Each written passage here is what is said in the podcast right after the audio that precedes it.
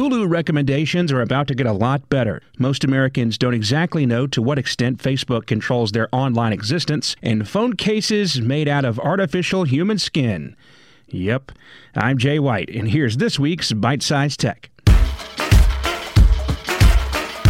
Telecom Paris has developed phone cases that are supposed to mimic the squishy haptics of human skin, as Gizmodo described it. It's called Skin on Interface, and it is supposed to be able to not just detect but respond to touch like real human skin. The um, gadget is described to understand gestural and touch inputs as well as particular emotions that could be perceived from the force of certain gestures. Mimicking human skin, the Skin on Interface is made of multiple layers, pliable copper wire between a silicone based epidermis and hypodermis, all molded together to feel like human skin. The team at Telecom Paris has already stretched this stuff over a touchscreen laptop and a smartwatch, and the stuff that makes your phone look like a soap sized bar of flesh will be coming near us soon.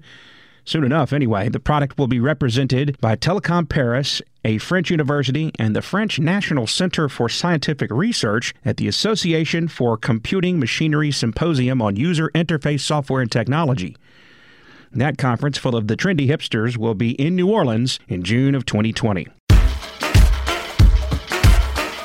The Pew Pew Research Center released a new report this month measuring the digital literacy of American adults on topics like cybersecurity and the general tech industry. The report called Americans and Digital Knowledge revealed that a majority of participants answered fewer than half of the 10 rather basic questions correctly. Among the questions Pew asked was whether or not Facebook owned Instagram and WhatsApp. Just 29% of those surveyed answered correctly. Yes, Facebook does own Instagram and WhatsApp. It should be noted, I suppose, that nearly half didn't answer incorrectly, but instead simply admitted that they just didn't know. Pew says that the results mean that most American adults' use of social media is out of sync with the understanding of the very few companies that control social media. The survey, taken in June of almost 4,300 Americans, asked about such functions as knowing what a web cookie does, identifying two factor authentication, and whether people could identify Twitter CEO Jack Dorsey in a photo. Full transparency, I've tweeted more than 60,000 times, and I could not point out to you Jack Dorsey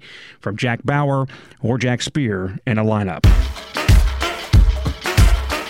Finally, Hulu announced numerous improvements last week aimed at giving the user more direct control over their recommendations, part of a better, more personalized experience for its viewers. New like and dislike buttons were rolled out with the announcement available on seemingly all platforms with the exception of the Hulu mobile app, at least for the time being. The company isn't stopping there. They're also testing a more improved search experience that's designed to identify and automatically correct misspellings to help you save time, especially on typing cumbersome platforms platforms like smart TVs.